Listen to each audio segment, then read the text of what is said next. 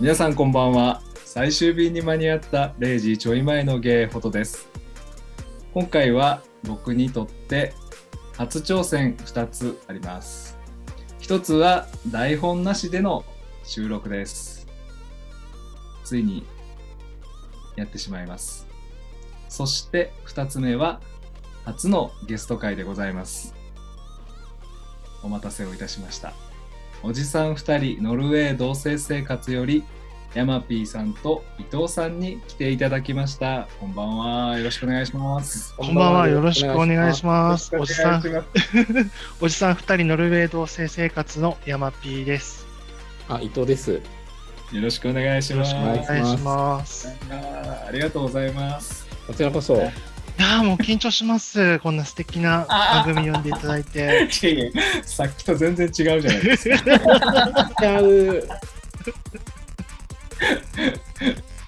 よろしくお願いします。よろしくお願いします。まああのコラボをする機会きっかけとなったのは皆様聞いてくださってる皆様ならもしかしたらご存知かもしれないですけどパリでお二人にお会いしましてわざわざパリまで来ていただきましてありがとうございました。いえいえ、こちらこそありがとうございます。もう、フォトさんに会いにパリに行った二人です。興味本位が大きいですよ。いや、いや本当大す大きすぎますよ。あれあの聞聞きたかったんですけどなぜパリに来たんですか？そう。もうやっぱりフォトさんに会いに行こうっていうところですよ。それ一点ですよ。ですね。うん。すいませんありがとうございます。なんか、あの、ツイッターで、えーっと、若干お顔が拝見できないじゃないですか。はいはい。そうするとすごい興味がそそられてしまって、はい、はいこれは会いに行くしかない。で、パリまで来るんだったら、もうち近所なので、近所じゃないですよ。3時間ぐらい飛行機乗ればいいんで。そうそう。3時間って東京から沖縄ぐらいまでありますよ。でもなんか日本に行くってなるとちょっと無理だけど、ああ、なるほど。パリぐらいならっていううん。いだからありがとうございます。えこちらこそありがとうございます。やありがとうございます。どんな感じでしたか、僕はパリで。はしゃいでましたか？いや、なえっ、とね、まず言わせていただくと、僕の,、はあの全部工程表渡してるんですけれど、はい。全然無視されてると思って。後ろにってなって。そこで、フォトさんとヤマピーさんがひたすら歩いていくんだけど、違う方向に歩いていくから、あ違う違う違う違う、こっちみたいな。っていう、あの、ガイドとしては大変でしたよ。あ、すいません。いやいや、2人しか、二人しかお客様がいないので。あ後ろ振り返ったらいないっていう事態だった。違う、あの、伊藤さんがさ、なんか携帯見て道順とか確認してるからさ、追い残して、ただただまっすぐ歩いていっただけじゃん。まあそうですね。何も考えてない。いないってなって、前にいるみたいな。え、でも、僕のフォトさんの印象は、あの、あれ、これパリコレに出はるモデルさんっていう感じ。よう言わはりますか、そんな。うん、おしゃれだった。シャレだった。全然ですよ。うん。なんか、あの、デニムのジャケットもロングだけで、結構難しい服じゃないですか。なおかつ、ワイドパンツに合わせてて、いや結構難しい服を着こなしてらっしゃるなっていう。こなしてたかどうかは分かんないですけどね。めっちゃおしゃれだったけど。ありがとうございます。あちょっと格好つけようかなと思って、パリで。あの、そうあのジャケットはちなみにあの、テングストアの。あのテングストアさん、すごいテン。グストア。はい、ビッチーさんもすされて、はい。あそこで直前に買ったジャケットでした、あれは。すごい素敵だった、あれ。パリで着てきますって言って買いました、ビッチーさんに。すごいピンチーさん、ありがとうございますということありがとううんありがとうございます。全然パリの、パリに負けず劣らず目立った素敵なジャケットでした。うん、素あり敵が。とうございます。僕が、僕がありがとうございますっていうので。そうそうそうそう。えでも、あとは、フォトさんの印象は、あの、すごい笑顔が爽やかで、うんえーっと、なんだろう、僕が知ってるほど、なんだろう、イカ、イカホモ系っていうか、いかにも系じゃなくて、へえへえうん、すごい、あの、素敵な方ですよね。僕の印象は、あの鈴木亮平が横にいるってずっと思ってました。あ本当ですわかうん。で、さらに言うと、ずっとこのポトさんのいい声をずっと聞いてられるっていうこの幸せ感をもう独占できるから、これみんなに怒られんじゃねえかっていうぐらい。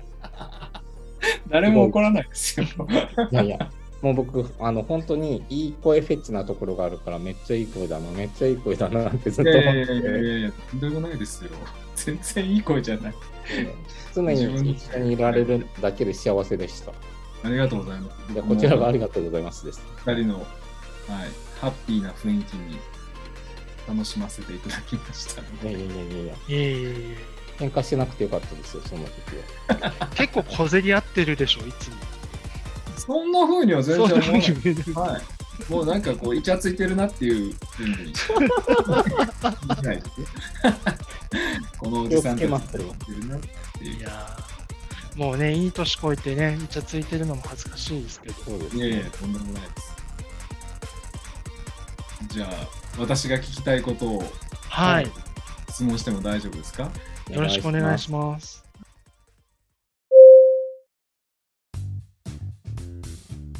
そんなイチャついてるお二人が今後、老後、どんな風に想像していらっしゃるかを聞聞いてみたい。だってご結婚されたんですもんね、ノルウェーで。そうですね。はいですね。なんでそこで。でも、だからといって、はい。日本に戻ったら、じゃあ結婚してるステータスかというと、そういうわけではないので、うんうん、そこはなんか、別に特別な感じはしないですけどうね。ん。うん。まあ、老後は、まあ、一緒に入れたらいいかなっていうぐらいしかあんまなく、すごい、なんか、やろうぜとかはないかな、僕は。うん。うん。でも、カップルさんって大体そのもんじゃないんですかね。どうなんだろうか。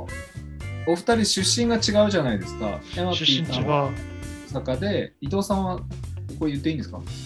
あ、言ってます。愛知。はい。愛知ですよね。うんはい例えばそのどちらかの地元に帰ろうとか将来的にその仕事をリタイアした後にここで住んでみ住みたいとかそれはまあ日本でも海外でもいいんですけどそういうのは別に今のところそこまでは考えてらっしゃらない感じですか？あ僕めっちゃ考えてて、えまあえ基本的にもう彼が行くところについていこうって思ってるだけです。おうん普通だと思います、また。なんか、何そのポイント稼ぎ的なコメント？彼がその南極に行こうって言えば南極に行ってるだろうし、うん北極に行こうとか言ってたら北極に行くだろうし、うそういんう感じじゃないですかね。ううんんうんそれ愛愛知に来てほしいみたいな風には思わないんですか？あんまりあなないないです、ないです。うん。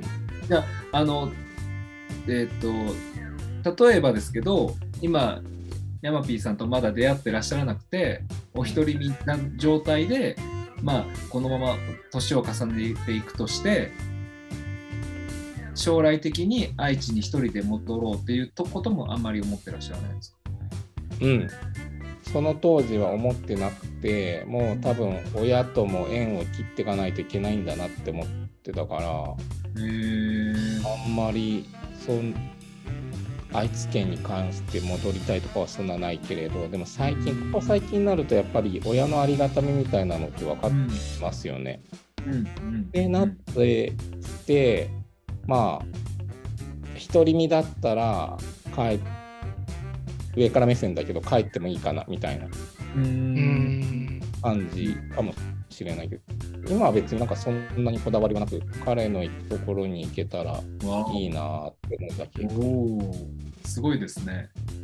てすいうのがあって今ノルウェーに来てるだけだと思うんで、へえうん、素敵。いえいえいや、いいと思います、とっても。ヤンマピーさんは？僕は、えっ、と、基本的には大阪が好きなので、うん。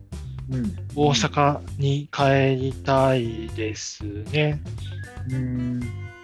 っていう、それは伊藤さんがいてもいなくても、多分大阪に帰るだろうし、ううんん。いいって感じです。もう今すぐにでも大阪帰りたいです。今すぐ大阪の何がいいんですか？うん、大阪の、大阪ってホームタウンじゃないですか。ううん。だからホームタウン、なんかストレスがガクッと減るっていうか、えー、気張らなくていいっていうか。あなんあ、東京は気を張るって感じですか？あホットさんも東京ですよね。今東京です。気を張ります？疲れます？うん、疲れる、うん、どうだろうな。芸遊びは東京がめちゃくちゃ面白いと思います。うん。うん。うん。だけど、街で街はやっぱりちょっと疲れるのはありますよね。銀座とかもう行きたくないですもんね、できれば。実家に帰ればやっぱりちょっと楽だなって思います？あ、京都に帰れば。僕ですね、あの、関西には帰りたいんですけど、京都っていう選択肢は、なんか、そんなに強くないかもしれない関西弁が好きなので、あの、もう、なんていうんですかね、関西弁にどっぷり浸かる生活はしたいけど、うん。京都っていうのは、ああ、でもそうかな。僕あの自分のチャンネルでも言って、あ自分これこれも自分のチャンネルだった。そうあの地元に友達がいないので、なんか別にああの京都にどうしてもみたいなのがないんですよね。だから、なんか会社の同僚とかで、休みのたびに関西に帰る子とかーうんうん。いるじゃないですか、そういうふうに。あの地元に帰る子とか。だからそういうのとか全然なくて、あのもう本当に半年に1回とか1年に1回ぐらいしか京都に帰らないので、うん。うん。はい。そんな感じです。えなんかこれちょっと聞いていいですか？ダメだったらはい。返してもらいたいんですけど、はい、親にはカミングアウトはしてるんですか？してないです。じゃあなおさら。うんうんそう、まあ多分ばバレてるんだろうなと思うけど、向こうも言ってこないし、うん結婚の話も親は絶対してこないので、うん。あのそれはたとととても助かってます。だけど親戚に会うとみんなに言われるので、それはちょっとね。確かにわかるわかるわか確る。うん。とじゃあ次、なんかすごいなんかインタビューみたいになってますけど、あす、いません。いえいえ。ノルウェーのインフレはどうですか？インフレっても実は伊藤が来てからスーパーでの買い物って、伊藤がメインでやってるんで、そんなに、なんか他のヨーロッパの国とかアメリカほどうん急激な値上がりはないのかなとは思うものの、物はだいぶ高くなっているかなっていう印象はあって、もともとあれなんですよね、物価割と高いんですよね、ノルウェーって。物価割と高い。まあその、その分お給料も高いっていうことなんだと思うんですけど、うん。あそのえヤマピーさんのお給料の話じゃあのなくて、一般的に、一般的一般的にノノルウェー人の給料は高い。高いんですね。うん。なんかね、どうだろう。ハーゲンダッツのアイスクリームはうん80、90ノックか。なので、えっ、と、1300円ぐらいします。うんこのこのちっちゃいやつですよね。ああ、ごめんなさい。あの、大きいやつです。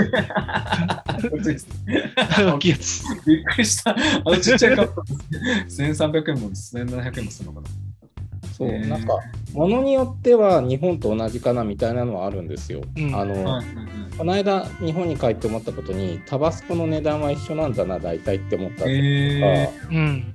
まあ、その多分、そう他の国からのものなのか何なのか分かんないけど、うんうんうん。そこはそんなに変わりなくみたいな。でもなんか、高いものが、その、ティッシュペーパーとかが高くて、えー、買っていけばよかったですね。いや、でも大丈夫です。す言ってもそ、それでも、あの、一箱300円近く。あーちょっと高いですね、確かに。うん日本だとこう5個入ってて300円ぐらいじゃないですかみたいなのが1個でみたいな感じなんで、うんでそれをヤマピーさんに言ったらあれは化粧用品の扱いだから高いんだよっていう話だったりとか、へーうん。ものによっては高かったりでそのインフレ自体もなんか感じるなって思うのがそういうティッシュがこの間ご苦労ね。えっと70円ぐらい上がってんなとか、うんうんうんそういうのがちらほらコーヒーがなぜかご苦労ね上がってたなとか、うんうん。まあ上がったとしても大体100円ぐらいが上がってるみたいな、野菜がすげえ上がったぜってことはあんまり感じてはないけど、うん。純粋にそのスーパーに行くと毎日は言い過ぎだけど毎週値段が違うんですよ。うん。だから多分取れてるものに対していくら取れてるものに対していくらっていう感じになってるから、適正価格なんだろうなっていう今うん取れてないからちょっと値段上げてますよみたいな感じだからその要所要所で今すげえインフレで上がってますみたいな感じよりも日常がなんか変動しすぎてんなっていうのが多いかも。うん。でただな、なんだかんだでセール期間で、特別このこれが安いっていうのは、うん。なんだかんだ出てくるので、そういうのを狙って買ってれば、そんなに気にはならないかな。とは思う。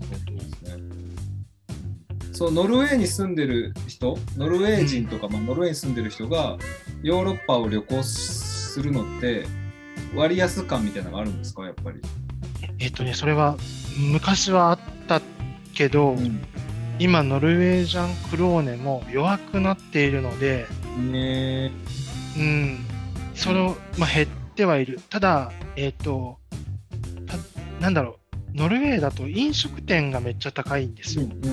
で、ワインも1本、だいたいレストランで飲んでも安いのでも7、8000円からの。うんですようんそれがボトルが。ボトルで、ボトルが、パリだと40ユーロぐらいうんだったし、スペインだと20ユーロぐらいであるんで、うんうんそういう意味では、やっぱお酒がめっぽう安いなっていう気はしますね。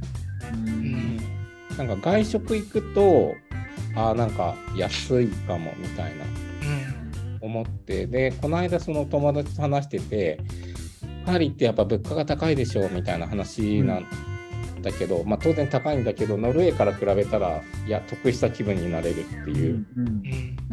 のがあって食べ物とかはやっぱノルウェーの方が総じて高いかなって思っちゃう。うんそうなんですね。うんノルウェーは住みやすいですか？住みやすいですよ。よあの、どういう生活がしたいかによるとは思うんですけど、お子さんがちっちゃくって、なんだろう、自然の中で生活するっていう家族だったら、すごいいいのかも。うん。ただ、独り身のゲイが来ても、基本的に週末家族単位で遊ぶので、えーっと、なんだろう、街に出れば、独り身の人たちが集まるところがあるみたいなことはないんですよ。特に。へうん。ーだから、まあ、オスロの首都まで行けば別なのかもしれないけど、だから、あ独り身とかはちょっとしんどいんじゃないかなってう思う。ん僕はすごい快適ですけどね。うん何も考えてないからなんか目の前に自然があるだけで癒されんなっていう単純な考えだからななんかその日本にいる時とかあもうちょっと落ち込んだ辛い海に行こうみたいなその感じの人って素敵だなって思うんですよ。僕はそこまでの行動力はないけれど、でもここだったらちょっとなんか嫌なことあったな。ちょっと歩いて散歩して森に行こうっていうのは全然ありかな、へうん。えー、森にそういうのちょっと、うん。えだから伊藤さんが来るまでは、日本語を喋る機会って、なんだろう、仕事で日本から電話がかかってこなければなかったんで、ーはいはいはい。そういう生活は結構辛いなと思ったんですけど、はい。伊藤さんが来てくれて、日本語をほほぼ毎日喋ってるんで、うん。だいぶ楽にはなってますけどね。素敵、うん。いや、大した話してないですよ。いえ大した話してないのがいいんですよ。あ、そうなんです。うん素敵ですありがとうえー、いいございまですねなんかちゃんとちゃんと支え合ってる感じが素敵ですねす。いやいやいやいや、私が支えてもらってる感じですよ、彼に。とんでもないとんでもないえー、じゃあ伊藤さんに支えてもらってます。いいです。はい。次行きましょう。ノルウェーにない日本のいいところ、日本にないノルウェーのいいところ、それぞれお一つずつお願いします。山 P さんどうぞ。僕からですか？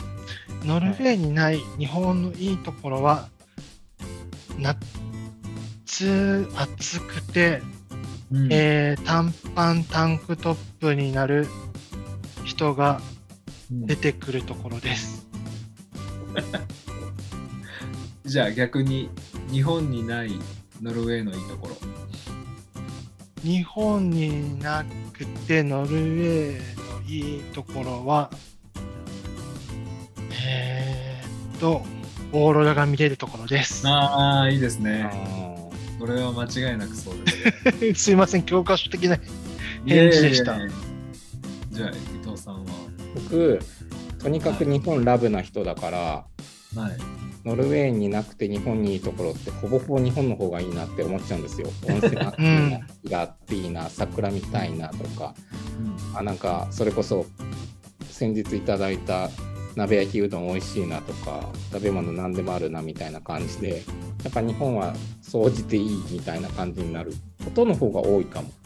でうん逆にその日本になくてノルウェーにいいところっていうところだとやっぱりこのなんだろうその東京だとやっぱ人がいっぱいいてゴミゴミみたいな。まあ地方に行けば違うのかもしれないけれどちょっと行くだけでやっぱり普段日本で生活してたら見れない世界さっきのオーロラもそうだしうん。自然もそうだし、なんか空の色一個にとってみてもあ日本にいたらこの世界は見れなかったかもっていうのが見れるっていうのは幸せかなって思うのと、うん。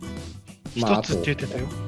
あいえ、全然いいですよ。そこから、まあ、ヨーロッパだからなんかいろんなところがやっぱりあのつながってるっていうところはやっぱり、うん。日本だとこう島国ってなってじゃあちょっと日本以外の文化を知ろうと思ったら飛行機でピュッて行かないといけないけどここもまあ一応つながってるところは北欧だけだけど、まあ、陸路で移動できたりとかっていうところが幅が広いから、うん。そういうところはやっぱり贅沢かなって思います。うん。うん。なんかそのいあのなんていうんですかね。ちゃんとノルウェーのいいところをお二人ともご存知なんだなと思いました。今。当たり前な話なんですけど。だからちゃんと生活できてるんだろうなと思ってなんかこう 海外にいる日本の方で自分の意思と違ってそこに行った人でもうそこが嫌すぎてみたいな人っていらっしゃるじゃないですか。うん。ヤマピーさんもそうなのかもしれないけれど、はい。でも、はい。はい。なんかそのなんていうんですかね、うん。そこをちゃんと見見つけてらっしゃるし見つけれる能力がちゃんとあるからそこで生きていけるんだろうなと思いました。いや何言ってることがわかりますわかります。でも僕その一個思うことにこのたまたま道で咲いてた日本で見たことないような花とかあるじゃないですか。で見れるだけでちょっと得だと思うタイプなんですよ。うんうんうんあの単純だから。日本だと、まあ、当然こうあのき、まあ、決まりきってないけど春だとタンポポが見れてもっと見れる花の種類は多いんだけれど今この瞬間ここで見れる花って日本だったら見れなかったんだなって思うとちょっと幸せ。うんいや、でも逆に来たんだったら、いじいじするよりも、なんか楽しむしかないなって感じじゃないですか？うんうんうんだって嫌だ嫌だって思ってても、すぐ帰れるわけじゃないので。どうせあの会社から事例出ないと帰れないし。そうですね。そりゃそうう。ん。開き直りです。うん、え、でもそれってとっても大切なことだと思います。ああ、うん。なんかお二人がちゃんとノルウェーに足つけて生きてらっしゃる感じがしました。ありがとうございます。うんおじかつの2人が思う最終便を褒めるポイント、残念に思うポイントこれをちょっはいと聞いて、これを聞きたい私はもうとにかく、えっ、と、聞いてない人はまずすぐ聞いてって言いたい。うん。いろんな人に。その、絶賛この美声を聞けるんだよみたいな。もう癒しの声だからさ。この、で、その、なんだろう、さっきもちょっと出てきた、その、海パンさんの周さんが言ってたかもしれないんだけど、こう、なんだろう、夜聞く声、寝るときに聞く声、うんとかああるじゃないですか。僕、本当にマジで、あの、おすすめなのが、怒られるかもしれないけど、夜になんか、あ、疲れたなって聞く声に最適な声なんですよ。私ですか？そう。あ朝聞いてる人もいるかもしれないから、朝は朝でいいと思うんですけど、僕はちょっと朝聞いてないから あれなんですけど。そのフォローしなくてもいいですよ 夜、なんか、あ、ちょっと夜だなっていうタイミングで聞くと、まあそのタイトル通りかもしれないんですけど、その0時ちょい前っていうところなのかもしれないけど、夜に本当に聞いてもらえると、多分癒される瞬間があるから、うんぜひ聞いてもらいたいなって思う。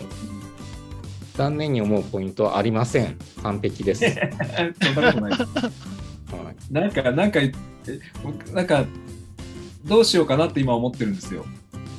編集をどんな風にもっと良くしていこうかなとか、もう、喋り方なのか、声なのか、編集なのか、話題なのか、うん。だ誰かとコラボをもっとするべきなのかとか、うん何かしたいんですよ。あ僕でもちょっとこれ多分難しい話かもしれないですけど、はいやっぱちょっと長く聞けたらそれはそれで得だなって思ってるんですよ。いやー確かにね。なんか、まあ、大体この10分尺だから、まあ、そそういう感じで聞くのかもしれないけれど10分尺だと実はそのドライブ向きではないんですよ。あ車の中でとかあと飛行機の中でもポッドキャスト僕聞くんですけど飛行機の中でもすぐ切れちゃうから、で前も聞いたシリーズを聞き直したりとかはあんましないんで、あ、うんだから長く聞けたら聞けたで得だろうなって思う。うんなんか僕は、えっ、と、褒めるポイントは、なんだろう、結構、ポッドキャストって、みんな自信満々な人たちがやりがちじゃないですか。自信うん自信満々って言うとあれだけど、あ作のっ、たねやっぱ敵作ったね。確かに。あの、そう、誰とも言えずに、この人ですよ、この人ですよね。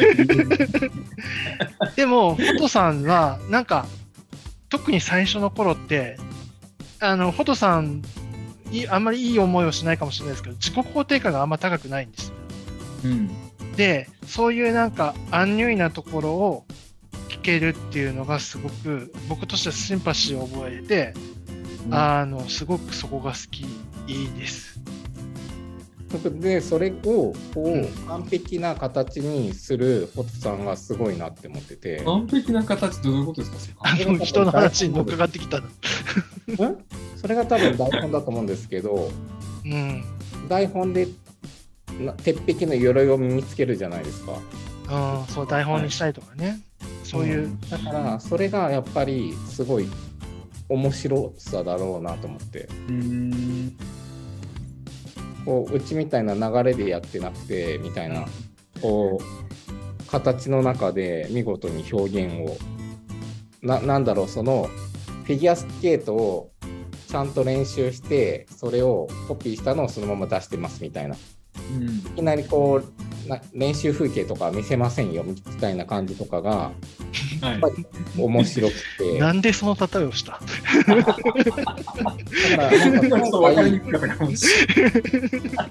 今回その多分ここの回とか聞いてもらう人はなんか結構裏の姿が見れてるからそれうはん。面白いだろうなと思って、えーそうなんだ。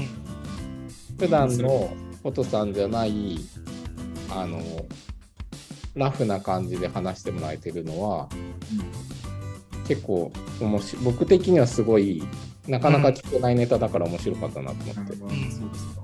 そう。で、だから残念に思うポイントは、その、やっぱ全部、どあの、原稿を書き起こしてるから、あの、方言が好きと言いながらなかなかぎこちない方言だったりとかして、そのナチュラルじゃない部分がどうしても出ちゃうじゃないですか？そうですね。そうですね。うん。そこが今回、こうアドリブでお話しできるっていうので、すごく僕の中にはさらにポイントが上がったなって思ってます。えーこういうコラボとかなんかいろんなの人とやってもらうとうんちょっと気にはなるかもなんか見れない台本にはないフォトさんが見れるわけじゃないですか、うんうんうんうんほっとしたフォトさんが見れるのはやっぱり楽しいなって思ううんまあ僕も慣れるかもしれないですからね。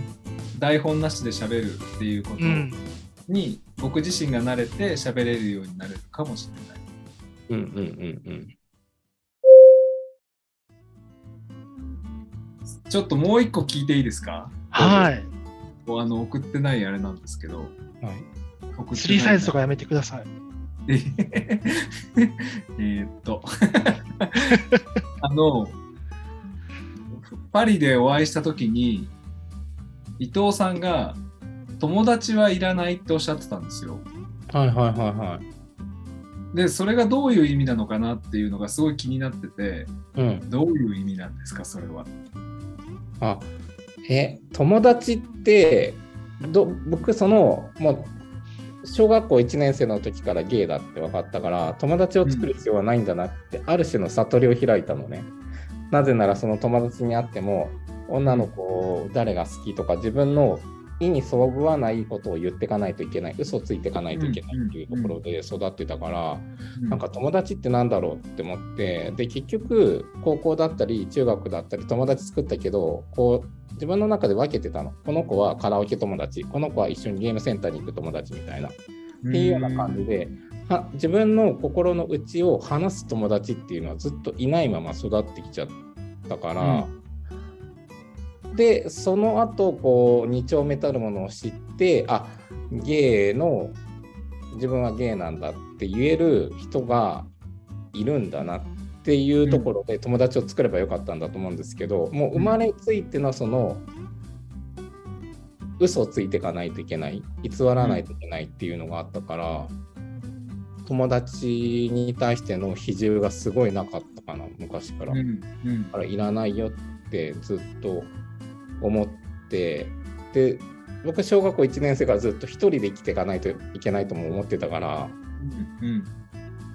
だから友達なんてなくて自分の一人で足をついて生きていかないといけないんだなって思ってた、うん。あれ答えになってます？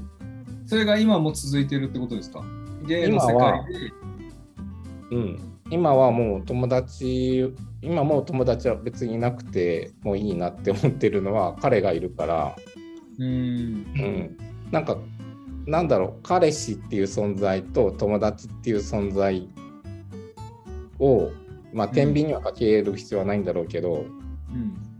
彼の悩みを友達に言えばいいのかもしれないんだけど僕は直接彼にそのままここを直してほしい。ここは嫌だっていうのは言うから、友達は今なおいないなくてもいいのかもって思っちゃう。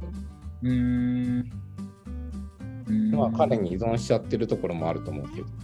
でも伊藤、伊藤のはちょっと強がり入ってると思います。というのは、結婚式を挙げたときに、あのーやっぱりサプライズで来てくれたんですよ。知ったばかりのノルウェーの友達が。そしたらやっぱり泣いて喜んでたし、うんうんうん、やっぱそれはいいもんだなって思ったと思うんだようん。うん。うん。だからいなかったから必要だと思ったことはないかもしれないけど、いたらいたでいいもんだっていうことは、うん。多分知ってきたんだと思う。そうやって、まあ、もともとはクローゼットで人に言えなかったから友達作らないってなってたけど、それすら知ってくれて友達になってくれてる人が増えてきたら増えてきたで、いいなって思ってるんだとは思う。うん。うん自分がゲイって分かってくれる上で付き合ってくれるうんうんのであればそれはそれでやっぱありがたいうんうんって思うけれどそのこれだとまたちょっと飛躍しちゃうかもしれないけどカミングアウト問題になると思うんですよ。じゃあ自分がそのカミングアウトしてゲイですっていうことによって相手がどう思うか言われちゃったなって言って自分の肩のには降りたかもしれないけど相手にその分の肩の重荷が渡るかもしれないじゃないですか。うんうんうんってなったら僕はそのカミングアウトはする必要はないのかな。だから自分の本当の気持ちを分かってもらうことによって相手を苦しめるんだったらうん。友達はなくてもいいけど僕の本当の気持ちを分かってくれる友達がいるんだったらうん友達が欲しい。なるほど。ねさんはどんな感じですか？うーん。なんかちょっとまだあの人生迷ってる感じ。人生迷ってる。このあの自分が何をしたいのかどうなのか本当にそれ友達という存在が必要なのか今ですね。うん。別に、あの休みの日は会う人がいるので。必要その友達という存在が必要なのかどうか。うん。でもよくわからないし、確かに独身の頃だったらあー友達って必要だなって思うことは何回かあったけど今依存するうん。人がいるから、依存って言い方もおかしいけど話せる人がいるから、そそれ以上は多く求めなくてもいいのかもってちょっと思ってる。うんだからまあ彼に対する愛情っていうのはどんどん大きくはなっていっちゃうのはあるけど。うんうんいやいやっていうなんかそのあのどういうものなのかがちょっとよく分かってないんですよね。その友達というアクセサリーが欲しいのかうんじゃなくて本当にそのなんていうんですかね。うん。人生を歩んでいくために必要なものなのか本当にでもさそれが必要なのかどうかっていうのが分からなくてただ自分には友達がいるよほらかっこいいでしょっていう友達がいる自分ってかっこいいでしょって言いたいだけなのかいやそうじゃなくて歩いていくためにはその友達という存在がなければこの道を歩いていけないんだよっていうものなのかうん。ただそれがその彼氏という存在で賄えるの賄えるって言ったらちょっと失礼ですけどそこで十分人生を歩歩んでいけるものであるんであれば必要ないかもしれないけれどもうんうん。ちょっとなんかそれがまだ見えておりませんのでうん。伊藤さんが友達がいらないとおっしゃってたのがどういうことなのかを知りたかったのです。まあ彼が好きだからいらないっていうことです。逆に伊藤がいるから友達は必要だなっていう気がするんですよ。どういうことですかそれは？愚痴の吐き口は必要だと思う。あー愚痴の吐き口っていうか、うーん、なんだろう。やっぱ一緒にいると、うんずっと一緒だとさたまストレスが溜まってくることもあると思うんで、そこをやっぱり違う人とお喋ったりとかして、あの発散するっていうのは大事なのかなって思うーん。う、うん。でそれがなんか変に嫌がらないお互いにそれをやり合うのが嫌がらないうん。中っていうのが気の置けない友達って感じかな。まあ、友達を吐き口にするのもってあるけど多分本当の自分を分かってくれるんだったらちょっとこういうことが傷ついたんだよねこういう一言に傷ついたんだよねっていうことを言える友達であればうんいてもらいたい、当然。うんうん、えー、だから僕らぜひフォトさんのはけ口になりたいとは思 そんな、う。そありがとうございます。その時はレコーディングするんで、ポッドキャストに流しましょう。他も全部です。ネタに使われてませんか僕大丈夫友達イコールポッドキャストのネタになってますそうそうそうそうそうそうなるほどですね。悩みの一つ、友達みたいな感じなので。なかなか定義難しいですよね。人それぞれ付き合い方もあると思うので。そうなんですよね。うんまあ、いろんな人の話聞く、聞いて、自分なりの答えを出すはいのが正しいんだと思ってます。すいません、ありがとうございました。最後にちょっと重たい質問をしてしまいましえーありがとうございます。僕たちもフォトさんの友達ってことでいいですか？た。ありがとうございます。やった。ありがとうございますあ。りがとうございま伊藤す。さん友達いらないって言ってたから、あ、そんなもらえないんだと思って。あじゃあ伊藤は抜けましょあ、じゃあ、う。ヤマピーさん。はい。はい、あの僕、一ファンで大丈夫です。そんなはい。ありがとうございます。いえい